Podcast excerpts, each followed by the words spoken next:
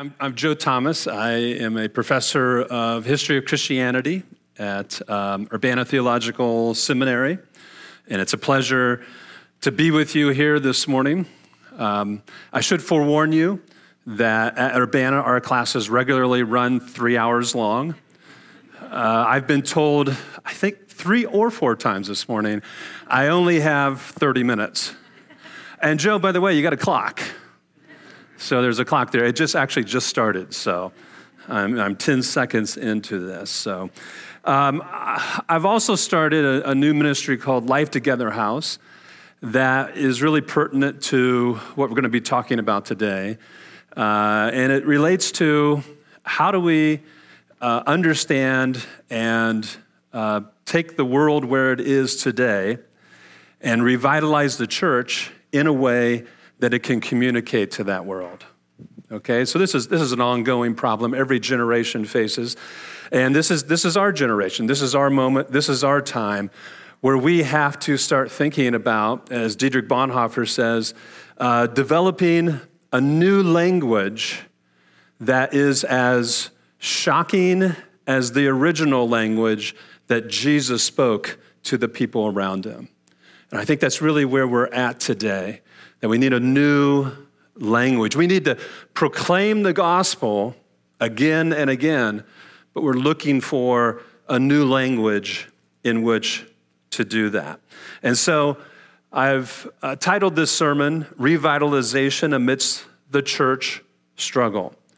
Now you might be thinking, church struggle, that's a old sounding word. Did I mention I'm a historian? And so, church struggle is a word that reaches back over several different generations uh, in the history of our church. And so, I hope to look a little bit at that struggle and then move into offering you some suggestions based on Acts 2 about how we can think about revitalizing the church in the moment that we're in. Okay, so let me say up front I am the, uh, the worst person in actually living out the things I'm going to preach to you. So uh, I'm working on it myself and trying to reorient myself to what does it look like today to be talking to students, professors, really the community that we're in today. And so that's what I hope to do. Those, those two things based on the book of Acts, chapter 2. And so, church struggle. We've had church struggles before. Uh, we had a large church struggle that started in the late 19th century, went through the 20th century. And it was when some in the church were trying to adapt or accommodate modernist thinking to the truth of Christianity. And some people called this liberal Christianity. And it was uh, a view a, uh, an impulse within the church that really took off during that time period. And uh, there was a church struggle. Where were you? Where did you stand? How were you supposed to talk to folks like that?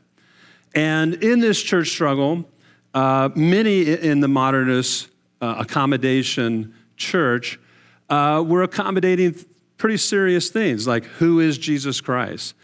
Did the resurrection happen? Things of this nature. And that church struggle probably started to come to a close somewhere in the 60s and 70s. And what I want you to know is that that church struggle, that, that move, that move to accommodate, really started to lose steam. So much steam that uh, the uh, uh, author, a scholar, was commissioned to try to study it and asked, why are conservative churches growing and why are we not growing? And this author came back with a pretty simple uh, answer to it. He said, Churches that are biblically orthodox believe the Bible is the Word of God. They actually have, when people come to church, they have a message of good news to them. And so we started seeing in the 60s and 70s, and now into our time period, there's been a precipitous decline in modernist Christianity. Another church struggle was uh, during the time of Dietrich Bonhoeffer and under uh, the reign of Nazi Germany during the 30s and into the 40s. And there was a group called the German Christians, quote unquote, who were trying to accommodate Nazi ideology to the gospel of Jesus Christ. So they would have, I'm not kidding you, Hitler's Mein Kampf on the altar, swastikas, uh, the flag up in, in the, uh, the sanctuary, and they were proclaiming Hitler as the new her- the, the herald of a new gospel. And this ended up in a mighty church struggle where a group pulled out and started calling themselves the Confessing Church. And that church ended up under severe persecution and um, barely hung on, really. And Dietrich Bonhoeffer himself, of course, came to an untimely death.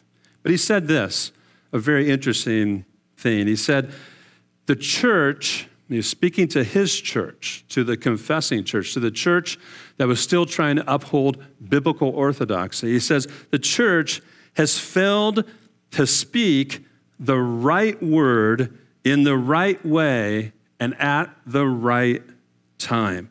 She has not resisted to the uttermost the apostasy of the faith, and she has brought upon herself the guilt of the godless, godlessness of the masses. The church has failed to speak the right word in the right way and at the right time. I think that's where we're at. That's where we're at. And I'm not suggesting to you here today, I know exactly what those right words are, the right way or the right time. What I am suggesting to you is collectively, we have to start thinking hard about that and praying hard about that. Otherwise, we will be responsible for the guilt of a generation. Many of you know this is an educated audience, a university audience. 40% of the students that attend over there have no religious affiliation. They have left the church. Okay? And, and so we find ourselves then in a third struggle today, a third church struggle today. And I, I want to call it tribalism versus biblical orthodoxy. Okay, now, the tribalism takes lots of different sort of manifestations. It's gender and sexual, sexual ideologies, it's Christian nationalism, and you throw in a pandemic and George Floyd, the events of George Floyd, and you have yourself a church struggle. My pastor, Pastor Randy Boltinghouse over at Windsor Road Christian Church, um, he told us two months ago, he said, You know, he goes, I used to pray to the Lord that he would give me just a few dedicated Christians to lead, and we could turn the world upside down. And then he turned to us, a church where the sanctuary is about one third full, and he said, Here you are. Here you are. So this is this is where we're at. This is where we're at. A church struggle, and we're trying to understand where have all the people gone? Where have all the people gone? And how do we communicate to those? And so I am going to use a word that uh, Trevor uh, asked me not to use because I used it too many times in a class that I taught once that he was in. he just said that this morning while we were over here, and, and i was thinking, oh, I'm going to actually use that word. and uh, it's called catechism. And he said, You used that word way too many times. And he said, But I find myself thinking about it. There's a new catechism going on. Catechism, what is catechism for those of us who didn't grow up in a more traditional sort of church? A catechism is religious instruction. And there's a new catechism that's going on. I, I want to get behind a little bit uh, the conversation about the, the issues that we're wrestling with today. I want to get a little bit behind that, and I want to argue to you that there's actually a deeper problem that we're wrestling with, and it's the catechism, the religious instruction that our people are listening to, viewing each and every day. And we're finding that on the internet, social media, 24 uh, hour news channels, you name it, you can find it. And what we are finding is that people are being catechized, they're receiving religious instruction outside of here, and they're bringing it into the church sanctuary. And that's creating the church struggle. Who are we? What do we believe? They're bringing in a view of what to believe into this. And so, uh, this, this, this struggle is real and serious. A, a, a couple years ago, actually, the fall right before uh, COVID hit and shut everything down in March 2020, I was invited into the University of Illinois into a journalism class to, uh, on diversity to speak about Christianity. You want to know when you know you're a minority? When you're invited into a diversity class to speak on Christianity. That's when you know you know you're a minority. That's who we are. That's who we are. Maybe we've always been that way. Maybe we've always been that way. But that is most decidedly who we are today. And so I said to them, you know, any questions before I get started? And this young man, I can still see him, he was right here. I was standing kind of in the middle, and about 35 students. This young man raises his hand. I go, yeah. He goes, I just became a Christian this year, and I think Trump is really bad for the church. What do you think? I said, Thank you for that softball question. I went on and I said, I'm going to talk about American Christianity, your journalism majors. This is what you're probably mainly going to be dealing with. And I started to explain the history of the American church and the great uh, activity of the church in the 18th and 19th and into the 20th century. And I was explaining to them uh, in all of our glory how, how we had been involved in social reform movements that had made the country a better place, a more just place.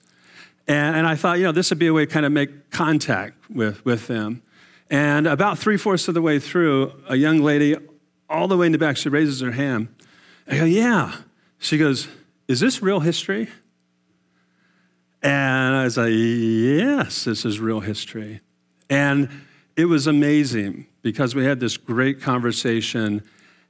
And it was equally amazing because at one point in the conversation, another young lady right here, she turned to the whole class and she said, Whatever you think about the church today, don't worry.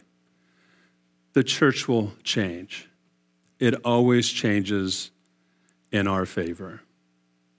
And she was talking about uh, uh, a view that was very much, in many ways, antithetical to, to the gospel. And I thought, wow, only an 18 year old could say that with such confidence, you know. But at the same time, I sat there, I stood there, and I thought, she's exactly right. She's exactly right. And she knew it. She had grown up in a church in the South. She knew exactly what she was talking about. And so, the question I have, many questions actually, is when people are being catechized outside of the church, why are they not coming to us and having the conversation? When I say us, I mean us, us Christians, Christian leaders, people who are in positions of leadership, or you're just being a faithful Christian. Why are they not coming to us? Why are they going to people who they don't know on the internet? Why are, why are they going and listening on places in secret and you don't hear about it until they've actually been catechized? I can tell you in my own personal experience, two good friends, if you'd asked me four or five years ago, you know, name 10 people that you would send people to in this town, they would have been on that list. They were catechized. And here's the thing they, you don't find out until it's already done. So, first, let me just say to you if you're listening, you're reading, you're observing wherever on the internet, social media, listening to 24 news stations, uh, find somebody here to walk with you. Because I guarantee you, you're probably not enough of an expert to understand what that person is saying. You need a dialogue partner with somebody in the church. And so that's where I want to turn. I want to turn to what is it that we need to do to start to revitalize the church so that we are a place, we are a people where people want to come to us and have these kinds of conversations. They no longer think, oh, I need, I need to, to go to, to the, this, this person on the internet, this particular individual. So, if you have your Bibles with you, turn to Acts 2, 37 through 47 is where we're going to read. And it's up on your screen also. And of course, Acts 2 is the famous moment where the disciples have gathered, 120 in the upper room, and the Holy Spirit has fallen upon them. And they have come out speaking in a way that everybody can hear what they're saying. They can understand what they're saying. People from all over the Mediterranean world are able to speak and hear their language from these people. This is the context as we move into uh, 37, verses 37 through 47. So let me read those t- to you. Now, when they heard this, they were cut to the heart and said to Peter and the rest of the apostles, Brothers, what shall we do? Okay, Peter had just been preaching to them. And Peter said to them, Repent and be baptized, every one of you, in the name of Jesus Christ for the forgiveness of your sins, and you will receive the gift of the Holy Spirit. For the promise is for you and for your children and for all who are far off, everyone whom the Lord our God calls to himself. And with many other words, he bore witness and continued to exhort them, saying, Save yourselves from this crooked generation. So those who received his word were baptized, and there were added that day about 3,000 souls. 42. And they devoted themselves to the apostles' teaching and the fellowship, to the breaking of bread and the prayers, and awe came upon every soul, and many wonders and signs were being done through the apostles. And all who believed were together, had all things in common. And they were selling their possessions and belongings and distributing the proceeds to all as they had need. And day by day, attending the temple together and breaking bread in their homes they received their food with glad and generous hearts, praising God and having favor with all the people. And the Lord added to their number day by day those who were being saved. And so I want to focus here then on what, what was going on in this first uh, sort of light of, of the church. And I, I just want to point out to you what's the very first thing that happens when the Holy Spirit comes? Proclamation proclamation. First, proclaiming when, the, when they're being filled with the Spirit in these different tongues. And secondly, Peter gets up and begins to proclaim what he has received. I want to say to you that we have to get back to that. Maybe this church is already good at that. I don't know. But a lot of the churches I go to within evangelicalism have gotten away from the proclamation of the word. And I can tell you, this is something that has been building up for 15, 20 years. Uh, if evangelicalism sort of reached its peak in its late 90s and early 2000s, that's when we started to see proclamation of the gospel start to take a backseat. I can remember I was in seminary and then I was uh, getting my doctoral work and then I was teaching. And the students that I was teaching, they were saying to me that we needed to go out and change the world, to reform the world. This was going to be our message. This was going to be how we were going to demonstrate the love of Christ. And of course, all these things are good. But I would ask them about what about the proclamation? And kind of hesitate on that. Remember, these were the days when new ideas were coming forward for how we could reform the world. Uh, sex trafficking Great thing. human trafficking, uh, relieving debt in Africa.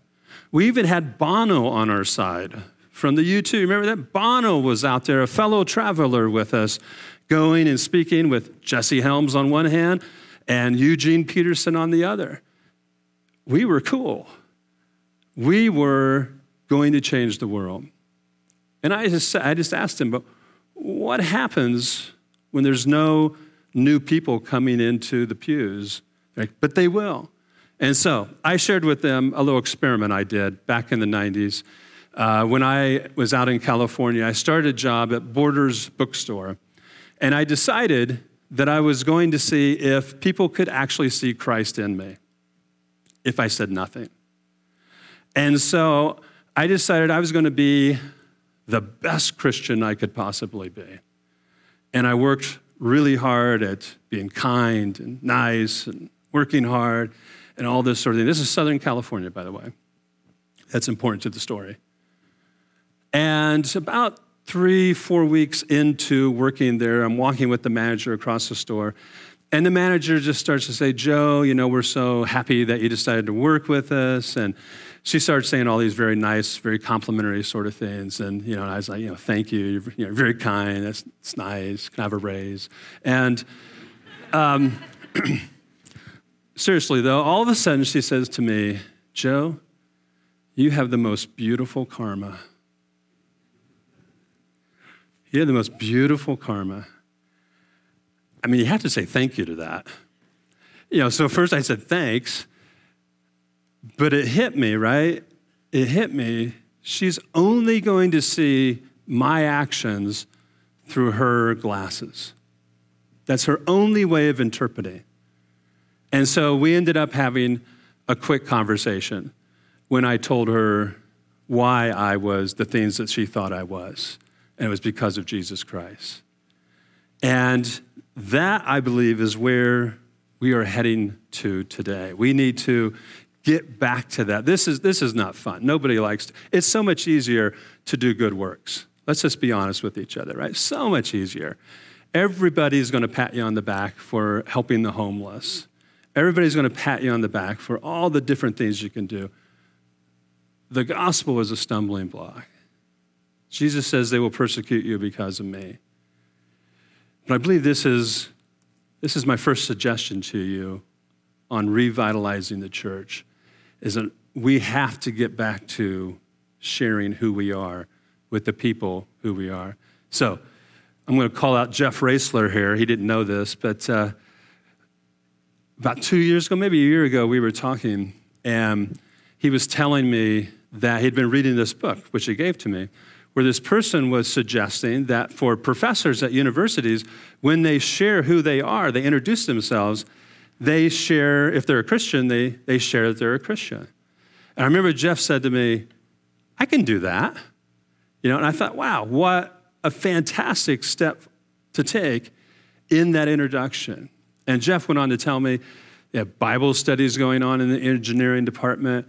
You know, and I'm like, well, I'm over here in the humanities. There's no Bible studies happening in the humanities, but uh, that's a joke, by the way. Um, you know, but but I remember that. You know, where are you at? What can you do? What can you do? What can you do? How can you do it? How do we begin to get that new language that Bonhoeffer was talking about that has the same startling power of when Jesus Christ spoke it? My prayer is that we'll be praying for that language. Acts 2, when the Spirit falls, they start speaking a language that the people can understand. What is our language for today in our setting, where we work, where we live? What's our language to share the gospel of Jesus Christ? Because I guarantee you that what people are listening to, probably some of us are listening to on the internet, social media, 24 hour news channel, they are trying to convert you. It's not neutral. It's not neutral. This, this is a message that's trying to convert you to a particular point of view. We have been called to share the gospel of Jesus Christ, to bring people to him. And in a world where identity and community are where people are aligning themselves, new identities, new communities, the church is actually situated perfectly for that conversation.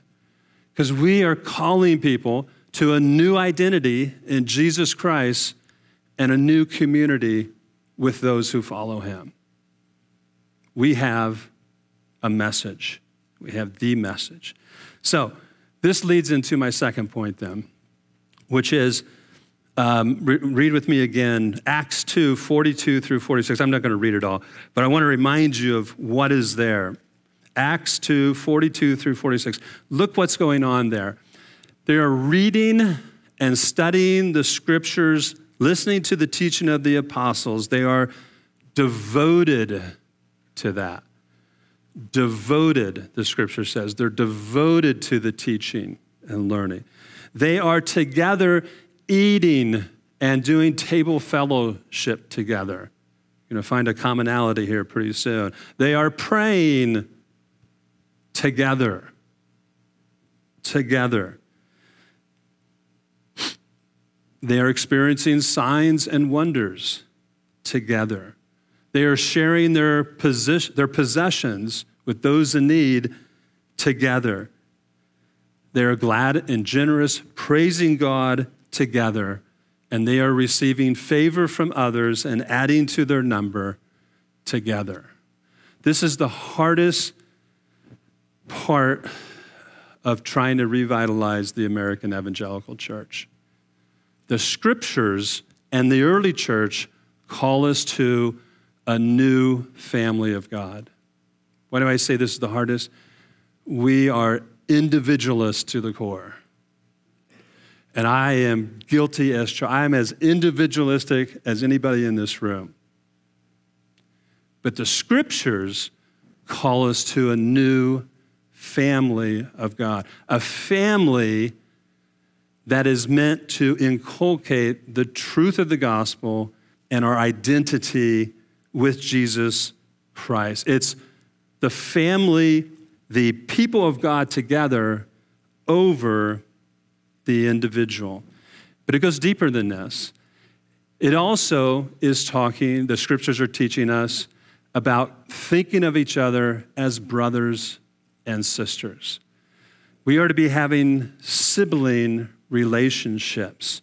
Paul, if you remember, in the book, uh, his letter to uh, Philemon, um, calls Philemon to think of Onesimus as not a bondservant anymore, not a slave anymore, but to think of him as a brother.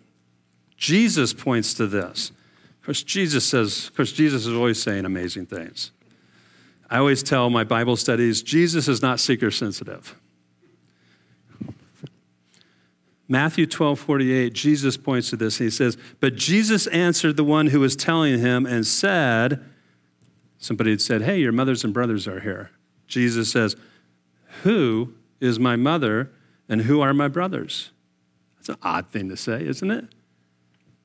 And stretching out his hand towards the disciples, this crowd, he said, Behold, my mother and brothers. For whoever does the will of my Father who is in heaven, he is my brother, sister, and my mother. A new family of God. New family of God. If we're going to re, if we're going to have, develop a new language, I'm convinced it's going to come out of reorienting ourselves to think of ourselves as a new family of God and starting the painful process of breaking down our individualism. I, I don't even want to do that as I'm saying it to you.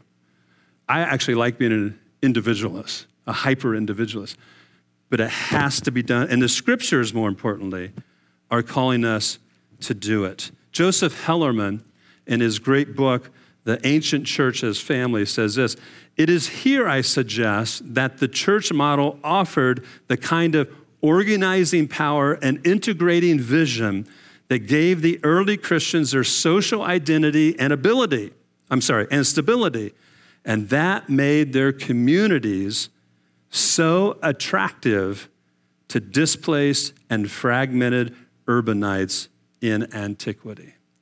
Lucian, a critic of the church, said this The first lawgiver, Jesus, persuaded them that they are all brothers to one another. He's saying that with disdain. Like, they actually believed that. They actually believed that. Jesus convinced them. This, this huckster convinced them of that. That's how prevalent it was. The critics saw it. The Emperor Julian, who was not a Christian, why do we not observe that it is in their benevolence to strangers, their care for the graves of the dead, and the pretended holiness of their lives that, their li- that have done the most to increase atheism? That's what he called Christianity. When the impious Galileans, that's us, support not only their own poor, but ours as well, all men see that our people lack aid from us. So, proclamation leads to taking care of each other. Proclamation puts us in a position as people who've experienced the new birth and received the Holy Spirit that we are empowered to help each other. We can do that now. We can bring about the sort of reforms that we're talking about. But the ordering is critical. The ordering is critical. If you start with social reform first, you're going to get a dead church. You have to start with proclamation that brings new birth, that brings life, that brings change. Let me end with this as we start to reimagine uh, the church in our context. Um, the first few centuries of the church did amazing things. It, it brought people from every position in life together prostitutes, wealthy people, powerful people, widows, uh, people of different races, uh, people who uh, were, were uh, practicing different kinds of sexuality, war peace issues, slavery, politics. It brought them together in Jesus Christ into a new community. This is the difference, my friends, between what's happening on the internet and social media and the news channels today and authentic Christianity. What's happening there is about tribalism, it's about finding people who think like you and then telling you you're great and leading you somewhere. Christianity, just the opposite. We are called to bow the knee to the Savior and the Lord of the world and to come together through Christ. That's, that's our point of unity. That's our new identity. That's the new family of God. So let's close then with just returning to Acts 2:47. I'll remind you of that. 47 says, praising God and having favor with all the people. And the Lord added to their number day by day those who were being saved. This, by the way, is not a, a call for a new megachurch mentality. This is a call for deep discipleship. That's where we have fallen down. That's why people are attracted to other voices because we don't know the voice of the shepherd, the good shepherd. Deep discipleship is where we must go with this. Nehemiah 2:18, which has become sort of a hallmark verse for me, talks about uh, Nehemiah when he's talking to the people, and he says, he says, and, and I told them of the hand of my God that had been upon me for good, and also the words that, that the king had spoken to me. And, they, and, and he's saying to them, because Nehemiah had come to rebuild the walls of Jerusalem, he said to the people, uh, they said to him, Let us rise up and build. So they strengthened their hands for the work. That's my call to you, brothers and sisters in Christ. Time to strengthen our hands. It's time for construction the work of construction. It's time to begin to speak the right word in the right way and at the right time. Let's pray. Heavenly Father, we, we thank you for sending your Spirit to guide us and lead us. And I, I pray for TCBC and its history, both long ago and near. I pray, Lord, that you would, would uh, come in here and revitalize this church. Bring it back to a place, bring it to a place of strength in you in Christ. And as a community, the new family of God who learns the language of proclamation in this century, for this campus, this time. In Jesus' name, amen.